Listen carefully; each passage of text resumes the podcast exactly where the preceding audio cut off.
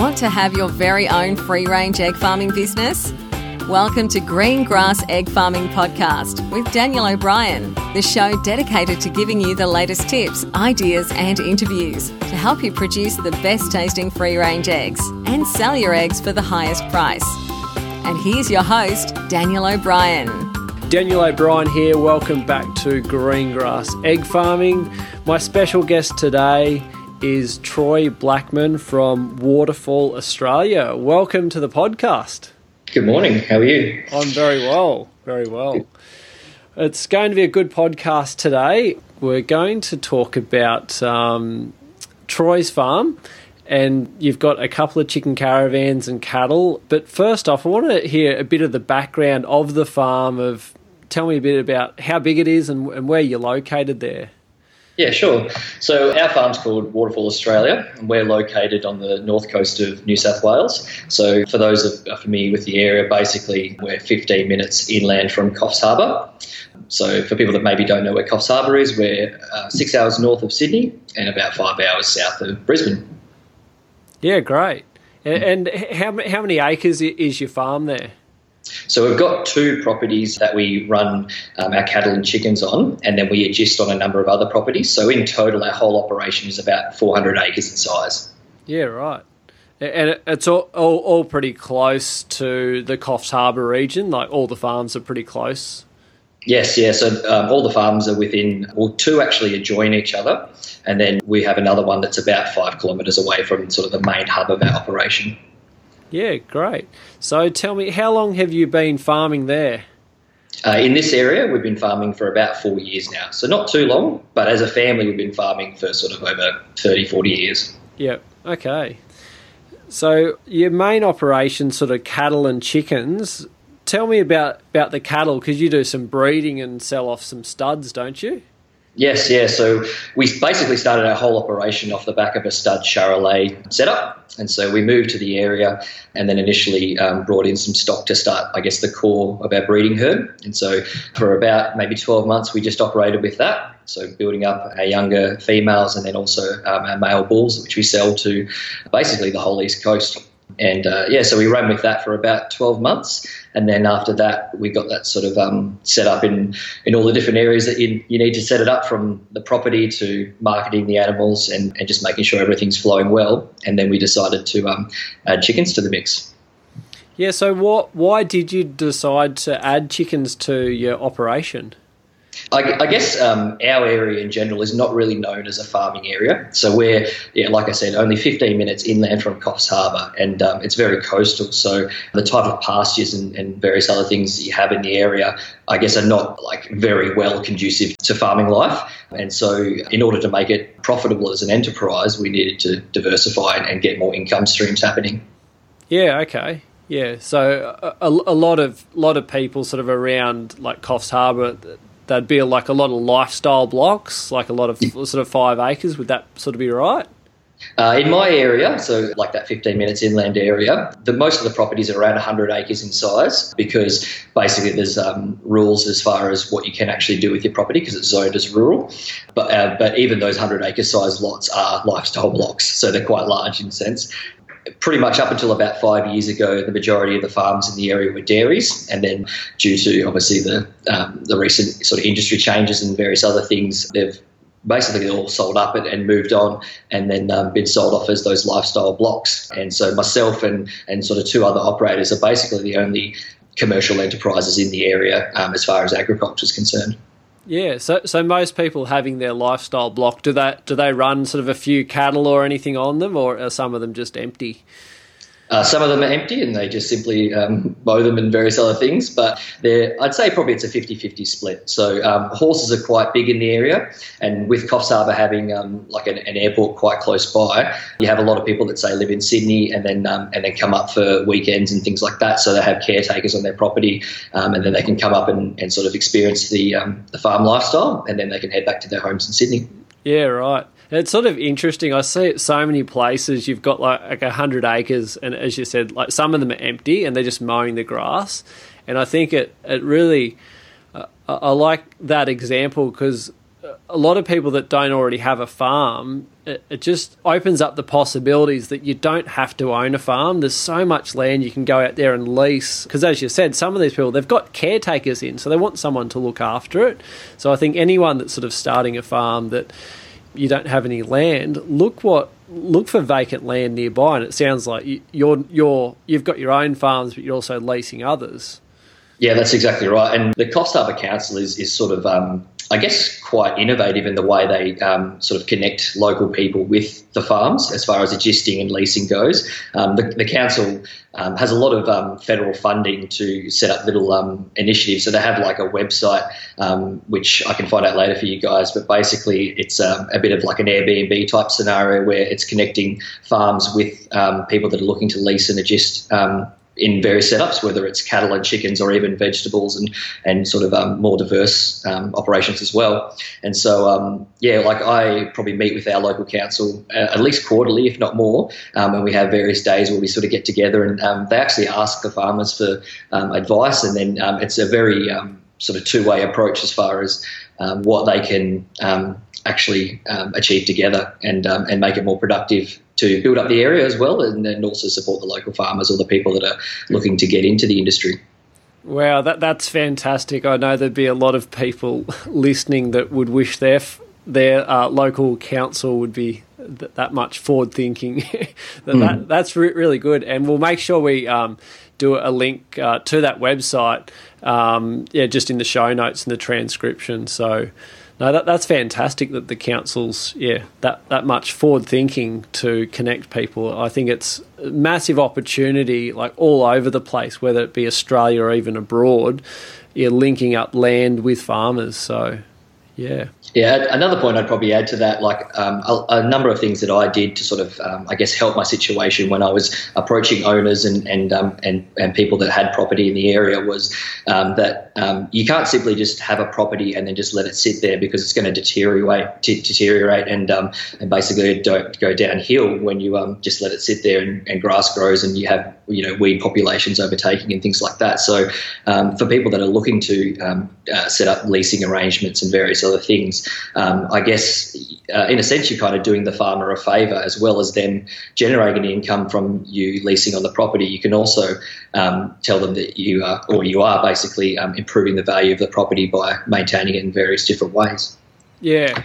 And I know a lot of people um, that do lease land, they sort of go in with that um, yeah, benefit to the farmer, like especially when they're going with chickens. They say if nothing else, you're getting chicken manure spread over your farm, so your grass is going to be greener. It's just um, and the chickens going through it is going to erad- eradicate like a lot of weeds sort of that come come in because you're getting that nitrogen on your pasture, so stronger pasture, which will sort of uh, drown out the weeds. So that's exactly right.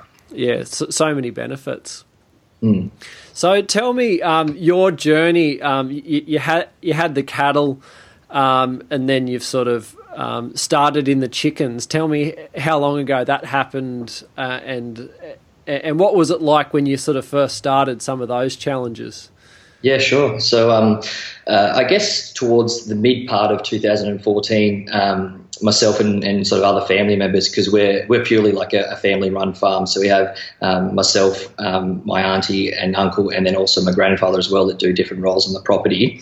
And then also um, during different seasons, we um, employ people for casual work as well. Um, and I'll talk a little bit about what that is later on. But um, pretty much we um, did a lot of research before we even started. So we um, we went and visited other farms. Um, I went and visited uh, Chris Eggett in Wauchope, which I know is a good friend of yours, and and helped sort of develop the chicken caravans from the get go. And and then from that, um, went and visited a few other farms sort of in southern New South Wales that had um, different operations as well, and and discuss with them like different ways as far as um, you know the practicalities of having chickens on the farm and how that could work to um, marketing the eggs and and um, and setting yourself up as an enterprise that way. But um, yeah, by sort of I guess October November in 2014, I made a little uh, sort of prototype of a chicken caravan out of just a, an eight by five foot box trailer, Yeah. and it had um, uh, ten chickens in it, and we got some um, portable fence netting, and we just decided that this was going to be our intro into how it actually works from like a day to day point of view. So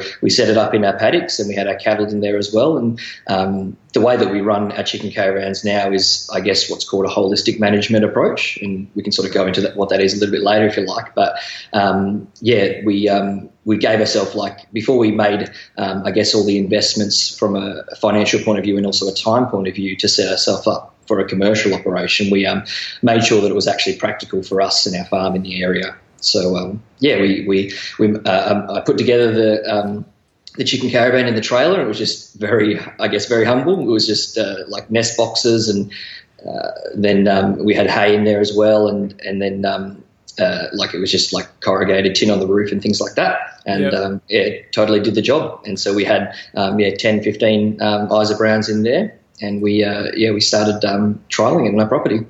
And and, and what did that teach you? Because I think it's a great uh, thing to do to start with just a few, just to see what chooks do, what they don't do, and um, did you get sort of much learning from um, from that that you've now taken on to sort of your management now with like a couple of caravans and a, lot more chickens? Yeah, absolutely. So, um, as any farmer would know, time is um, your friend and also very much your enemy. And so, you have to be as efficient as possible. Um, so, I very much learnt uh, very quickly that um, I couldn't just come and go from the, the chickens, you know, five, six, seven times a day to do different jobs. I had to be very sort of um, focused and and um, and be very attentive to what I needed to do when I went there. So, when I was going down there, I was collecting the eggs, but I was also um, making sure that the water was fine, that their feed was fine, um, that their fencing was functional. Um, so I didn't have to go down there um, more than one time a day. Um, and then that freed me up to do every other job that I needed to do around the property um, because uh, when we first started, um, I was wasting lots of time doing that just in traveling time. Um, and that's probably something that's transitioned to um, all the other enterprises that I do on the property. Um, that idea that you need to be, I guess, um, focused when you're sort of heading to a, a location because the travel time is the thing that um, actually sort of lets you down um, when you're trying to be efficient. Yeah, it's very interesting that travel time. I know when I've, I've consulted to farmers um, to to actually budget that in because it's all- well and good to say uh, it only takes me eight minutes to collect the eggs from the caravan because it, it really doesn't take long. You wind them in, th- they got food, they got water, and you go. But depending on where you put your the caravan and how many gates you have to open, it could take you 15 minutes just to get there. That's exactly Um, right. And, and you're like, you're 15 minutes there, 15 minutes back. Well, there's half an hour of your day. And as you said, that travel time, it adds up, especially if you visit them twice a day. Now, m- most chicken operations, you only have to visit once a day, but it- it's it's good to talk about that, that travel time. And I think w- a- a- any farming enterprises, just look at how you are setting up your farm. And if you've, rather than putting, um, rather than going through five gates, can you put in a laneway? So you just you, you go down the centre and you just open the one gate for the paddock because um, it definitely adds up over the whole year. The the on farm travel time it can be huge. Yeah, absolutely, and um, and it was something that helped us with um, like one of our properties. So we have our main property, which we call Waterfall, and that's where all our chickens and um, young cattle are. And then we have another property which we call Two Rivers, um, and that's sort of our main mature breeding cattle property. And um, at the time when we sort of were first starting, we had this waterfall property that was reasonably well set up as far as fencing and infrastructure goes. But our other property, Two Rivers, um, was a blank slate, and so um, it allowed us just to slow down and, really consider um, how we were going to set up our property to be most efficient. And so exactly that, we um, realised that um, we could be more efficient with the way that we set up our um, paddock sizes, so we could have um, uh, I guess, more efficient grazing so we could bring cattle through, um, graze, and then allow the paddocks to rest a lot better. And then we could also have laneways and, and various other things like that where um, we were moving stock um, through that allowed us to be, um, yeah, definitely more efficient. Yeah, no, no, that's great. So, you you started with uh, four four hundred and fifty hens, or uh, after your initial ones, you got four hundred and fifty hens. Yes. Um, and then uh, and now you've got nine hundred hens all up. Is that right? Uh, we've actually got three caravans in operation at the moment. Yes. Yeah. Okay, so um, so how when did you from your first one? What time frame until you brought your second and your sort of third one in?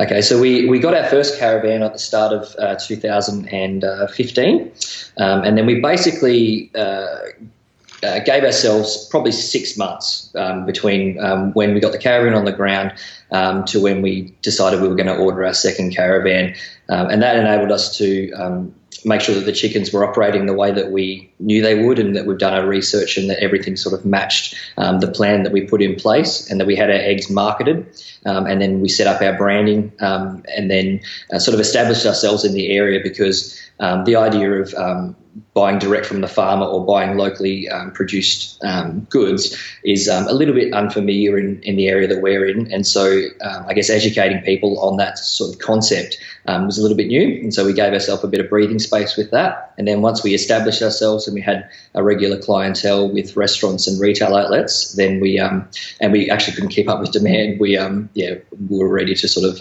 push the button and go for caravan number two. Yeah, right. So, so what period of time from when you started marketing to when you couldn't keep up with demand? Uh, it was actually quite quickly. Um, so I, I, did about a, uh, probably a month and a half of um, just simply, I guess I refer to as cold calling. So going and physically seeing um, local businesses, whether it was cafes and restaurants and also retail outlets, so small grocers and things like that. Yep. And um, and then uh, giving them the information, and, and that was the very that was probably the most difficult part of this whole process was um, approaching a, um, a business and saying that we could supply you with eggs, but at that time I literally didn't have any eggs to provide them as, as samples, and so um, I, I kind of had to um, uh, go with the approach that like I, I have all these um, not empty promises, but like I have this ideal and I have all these things in place, and um, do you want to jump on board? But I don't have a sample to give you, and that was a pretty interesting um, thing to go through for sure. Yeah, I know what you mean. It, it, definitely is hard. Like you don't want to wait till you've got too many eggs to start marketing, but you don't want to do it too early. So it's sort of it is that case. What does come first, the chicken or the egg? Like exactly. So uh, so you put in about a month and a half, about six weeks into that um, yes. Were you sort of finding at the end of the six weeks all your eggs were sold, or? Yeah, so by that stage, at the end of that six week period, I probably had about two weeks before our chickens were going to start laying. And so um, I, I, spent a lot of time with um, the hatcheries and um, the places that we were dealing with that um, were going to bring our chickens to us because we bought them um, at basically point of lay, so 17 weeks. Um, so I could plan within you know the sort of two week period when I would be able to supply them those 600 gram size dozen eggs. Yep. And so um, uh, and a lot of the local people were, were quite, um, I guess, forgiving in that sense. So um, the type of people that I approached were small, local, independent businesses. I didn't approach any, say, larger supermarket chains and things like that. Um, and they were um, essentially sold on the idea of um, the ethic behind what we're doing. So we run an organic operation, um, and then also the pasture raised approach as well is something that um, no one was doing in the area. And so um, with I guess their local customer um, and their local clientele becoming uh, more educated and, and wanting more, or the demand was increasing for um, ethical produce, they sort of understood the idea that they could be at the forefront of that in our area. And so that was one of the main marketing um, tools that I used that, um, that got us those first clients. Yeah, great. So um, you, you, sort of found after six months, did, did, it sort of hit a trigger point? You realised uh, you're going to need more chickens. Then did you? Yes, yeah. So um, it was just simply we couldn't keep up with demand. So we had, I guess, roughly a 50 50 split of um, restaurant clients and retail clients. And um, the restaurant clients um, are interesting in that um, you kind of can't not supply them their eggs. They they sort of need their eggs to obviously supply um, their customers. But the, the retail outlets were a little bit more forgiving in that that if they sold out maybe one or two days or even three days before you were ready to supply them again, um, they had the ability to obviously disperse that over other products and things. So yes. um, yeah, they were more forgiving for that for sure. Yeah, yeah, righto. So um, you got a, a, second caravan, so your flock went up to nine hundred. Um, and and how was that the marketing um, when you first got those next lot of chickens in? Did you have to do a lot more marketing to sort of sell off those eggs, or? Uh, yeah, so uh, 50% of the supply of them was already sold before we even got the chickens on the ground. Um, wow. That was from current clients, and also I had sort of a list of people that um, were just in waiting essentially and then um, and then I did the same approach again. Um, I sort of made a decision from the start, um, which I uh, I'll talk about this a little bit later, but I deviated from it a little bit um, that I was going to um, only approach local independently owned businesses. Um, that way, I could keep a very good relationship with in most cases, the manager owner um, that was in charge of the operation. And that way, um, if there was um, any issues or things like that, then I could um, basically talk to them directly and hopefully solve that um, in a very sort of human, face to face way. Yeah. And you found that um, is that still still the case now that you deal with just the smaller retailers, or are you dealing sort of with bigger companies and that now, like selling your eggs? Uh, currently, we're only dealing with local independent um, operators. I did yeah. for a time, maybe about six months ago. Um, we put our eggs in. Um, I probably won't say them on the on the podcast here, but yeah. Um, on on one of the larger retailers um, and uh, basically, when I tried to um, go into their stores, even though they're marketed as being local and independent, um, all their offices were based in Melbourne. And so it took me probably about two months before I could even get in touch with someone that could um, assist in that whole process. And then also um, another further month after that, um, we got into the stores. And um, the stores, I guess, weren't on board with the idea of promoting, say, the ethic of what we were doing and the idea that we were local and things like that as much as I would like. Yeah. And so um, it just wasn't very successful um, for that reason because people had the choice. And then um, uh, I guess a large part of it was also um, a lot of the people or the demographic of people that were going to these um, grocery stores were just simply after the cheapest price. They weren't after um, a p- specific type of produce. So the organics and things like that didn't really play a part in their decision making.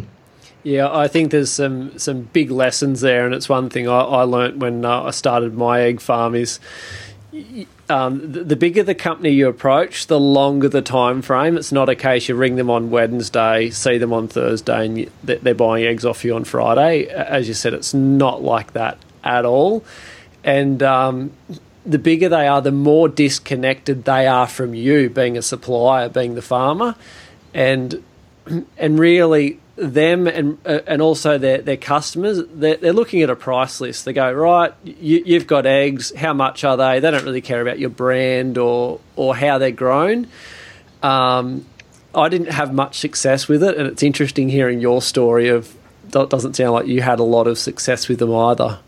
No not at all. And that that sort of brought us to um, probably one of our biggest challenges um, that's helped us in, in what we're doing now as well, but um, differentiating ourselves from other um, egg um, producers as far as free range and then obviously pasteurized and organic as well, because the clients that, um, or the customers, sorry, that uh, were in these um, grocery shops that were quite large um, just didn't really have an understanding of the difference between um, an organic pasture raised production and just a general free range production. And obviously that's changing now and it will continue to change over time. But um, this was probably 12 months ago when this happened. And so um, the idea of um, stocking rates and um, the way that animals are raised and, and, animal welfare and things like that wasn't really at the forefront of people's choices when they were buying eggs at that point in time anyway.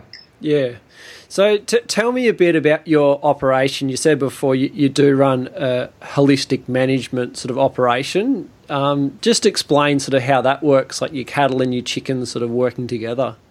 Yeah, sure. So, um, in very simple terms, um, we have um, our properties and they're broken up into a number of paddocks. And um, uh, I guess, like I have an understanding of um, the amount um, or the stocking rates that uh, the paddocks can take and for how long. And obviously, that changes at, at, different times of the year. And so, we'll bring in a mob of cattle. and I actually have um, sort of um, different mobs of cattle. So we have our stud um, operation, which is um, stud um, males. So we have um, bulls that we sell at mature ages to yeah the whole east coast, and then also we have our female breeding operation as well. But we also have a separate beef breeding operation as well. And so the the the animals that are I guess probably around that two year mark that we actually retail direct to customers, they have they're in a specific mob that I graze in front of our chicken caravan. So they're about sort of 40 40 or 50, uh, sorry, 40 to 60 um, head in size. And so they'll go into the paddock um, at the start and they'll graze down the paddock. And usually that takes maybe two, three days, depending on the time of year, usually longer in summer.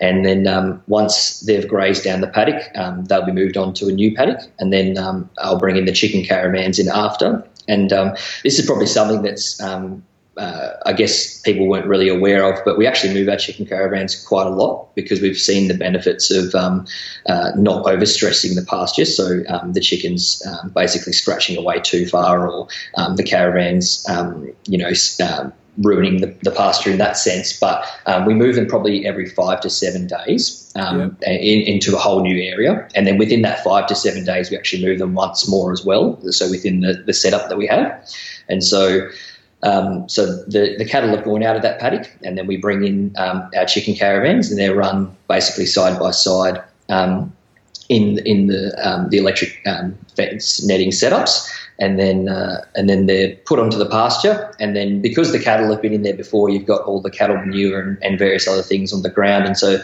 the chickens will do what they do naturally, and they'll scratch away at the manure, and then they'll eat the, the worms in the manure, and and and uh, essentially be like the vet in the scenario there. And so they're cleaning up our pasture for that. And then um, something that I didn't really um, understand fully before we started, but um, uh, I do now definitely is that the cattle are obviously very um, picky with the type of pasture they want. They want the most palatable, nutritious thing, whereas the chickens actually aren't um, very picky and, and, they're kind of like goats in that sense where they'll eat the things that the cattle have left behind. So they, they consume quite a lot of their diet off the pasture as well. So, um, um and that's another benefit um, of moving as well as we reduced our feed rates because we're moving so much. So um, they're consuming, you know, that larger amount of their diet from the pasture as well.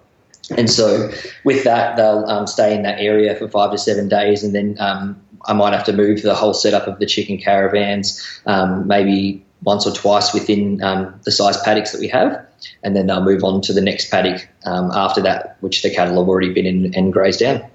Yeah, right. So, so, since having the, the chickens, what benefit have you seen to your pasture now you're running this system rather than just running the cattle? Uh, I guess um, from a soil um, health point of view, I've seen um, a more balanced um, report. So we do um, soil reports um, basically every 12 months, and sometimes we've done them sooner just out of interest and things like that. But yeah, definitely a more balanced report as far as the mineral content in the soil. The organic activity is increased just tenfold from what it was before because when we moved to the property, they were using um, I guess, like a very straight synthetic mix, so um, very high levels of urea and, and things like that. And so um, from that, yeah, it's definitely, um, in simple terms, just um, yeah, made, made a more balanced approach, which um, from a, a, mineral point of view and from a pasture point of view, it's allowed our pasture to access um, uh, the, the, the good sort of uh, the minerals in the soil that it couldn't access before. Um, and then um, when you um, look at, I guess, the levels of topsoil and various other things in the soil, you can see that's um, slowly growing as well. So that's definitely a benefit. Yeah, fantastic. Uh, something else I want to um, touch on is um, I believe you've uh, built a farm shop on your farm, like a, a retail shop. Can you tell me a bit more about that?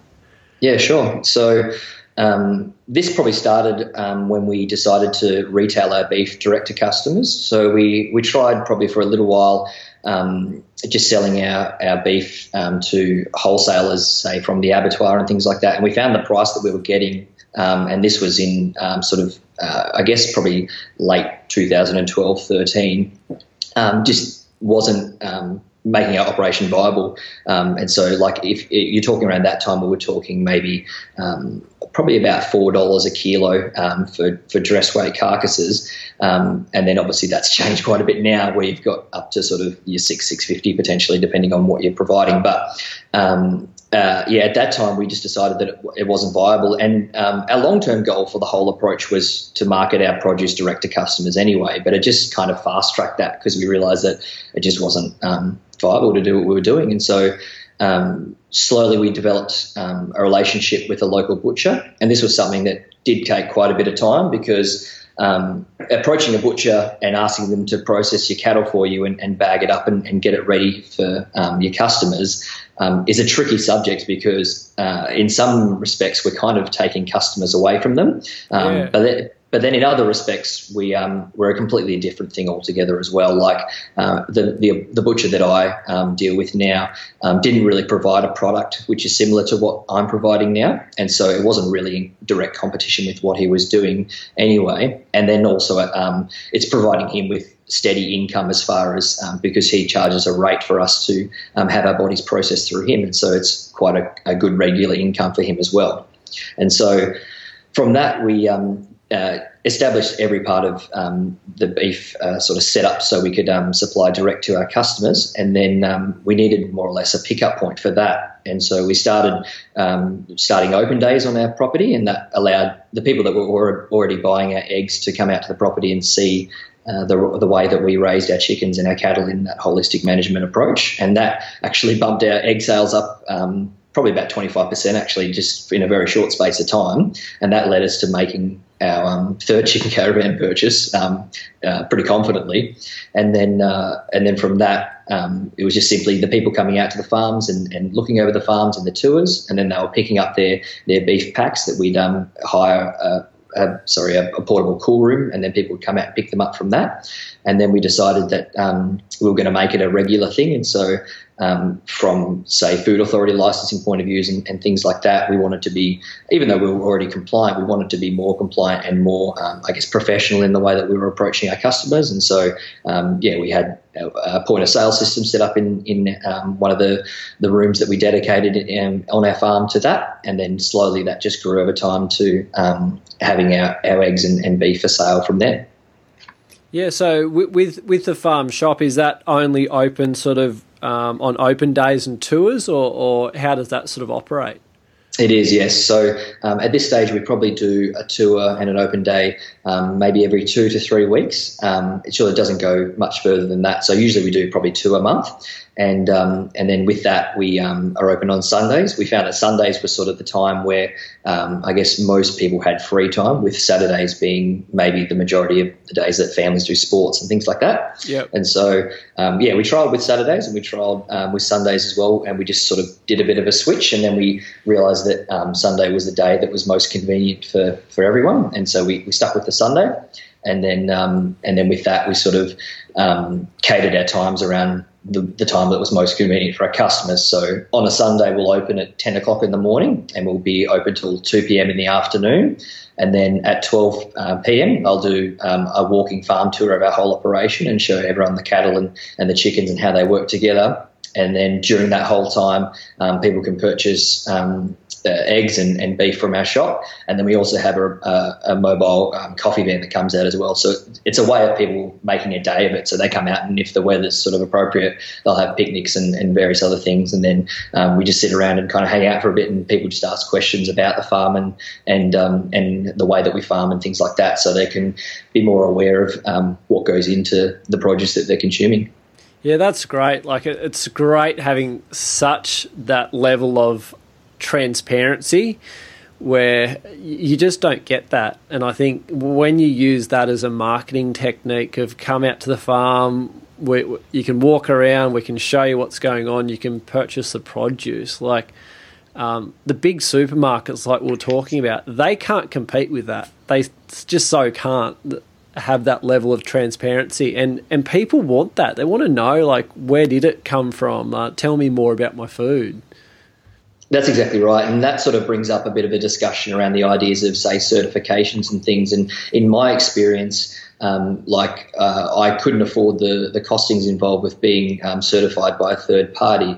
Um, but what I could afford over time was to build up a client base that understood exactly what we did by opening up our farms and being um, 100% transparent as far as what we do, the feed that we have, um, w- what we do with our pasture, all that sort of stuff. And so um, over time, it became um, an, sort of an entity of itself. And, and um, the idea of um, our farming methods were kind of unique to ourselves. And so when people were approaching our produce in the shops in town and, and things like that, they could trust uh, I guess our branding more so um, because they've come out to the farms and they've seen that, and that's just a, an ongoing, evolving process as, as new people come to understand our produce and and, um, and try it for themselves.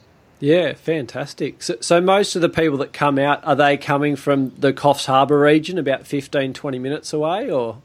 Uh, sometimes even further. So we, we supply Coffs Harbour, which is 15 minutes from where we are, and then we supply further up the coast, about um, maybe 30 kilometres away from that. And then we also supply uh, further south down the coast, maybe probably uh, 40 minutes drive um, further south from Coffs Harbour as well. So there's quite a, a I guess, like a large um, circle area, like I call it sort of the, the Coffs Crater area, where um, you, we have like a, a, large number of people, and, and because social media is sort of a big part of what we do and how people can connect to our farms um, beyond actually coming out to them and, and being on them, um, yeah, it, it spreads quite quickly. And so, yeah, we have people that potentially would travel maybe an hour and a half to, to come to our open days, yeah. Yeah, no, that's great. So, if someone wanted to find out more about your operation, uh, where can they find you on the net or on Facebook or to book in for one of your open days? Yeah, sure. So our website's waterfallaustralia.com.au and then we're also on Facebook, just search for Waterfall Australia, and we're also on Instagram as well, just search for Waterfall Australia as well. Excellent. Well, thank you so much for your time today. Uh, and I'm looking forward to doing a, another uh, podcast with you, and we can probably talk about um, the farm shop and the open days of actually how to do that. And because um, there's obviously huge, huge benefits to your farm. But um, uh, thank you so much for your time today. You're welcome, and um, that's the best thing about um, the idea of, of, making things more local and um, and more sort of personal is that um, the the idea of um, the farms and, and, the farmer operators being um, more smaller is that this whole community around the idea of the ethics and things like that that we're we're sort of raising animals differently. There's there's really no competition in that between farmers, and so the, the idea that we can get together and, and, do things like this podcast and that to help each other out is a great thing, and that was something that I value valued immensely when I started was the idea that people would open up their farms and give their time, um, mostly free actually, which was amazing, um, to educate me on um, the practicalities of farming in this way um, is something that I'll do my best to pass on as well um, and uh, and keep the whole thing going because it's such a, an important thing.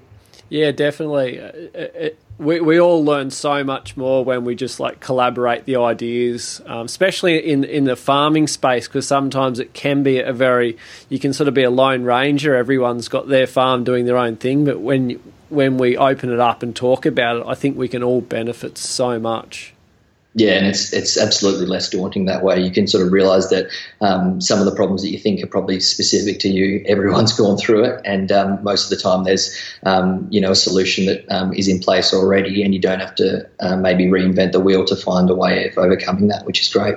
Yeah, that's right. So, well, thanks again, Troy, and uh, I'm sure we will talk soon. Thanks, Daniel.